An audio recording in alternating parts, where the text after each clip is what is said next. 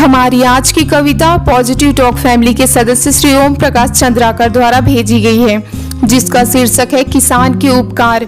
अगर आप भी चाहते हैं आपकी लिखी कविता को एक आवाज़ मिले तो हमें नीचे लिखे ईमेल आईडी पर अपनी कविता और साथ में अपनी एक फ़ोटो भेज सकते हैं।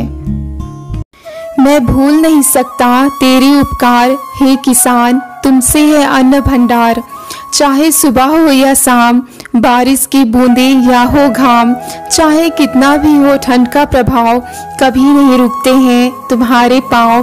तुम उठाए हो हमारे भूख का भार, मैं भूल नहीं सकता तेरे उपकार।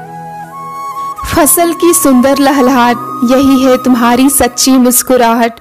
मिट्टी की खुशबू से है तुमको प्यार, खेत खलिहान है तुम्हारे परिवार। तुमसे ही तो ज़िंदा है जीव संसार, मैं भूल नहीं सकता तेरे उपकार। पसीने से फ़सल सींचते हो, मेहनत का हल खींचते हो, तुम तो सच्चे माटी पुत्र हो, कहीं भी हरियाली ला सकते हो।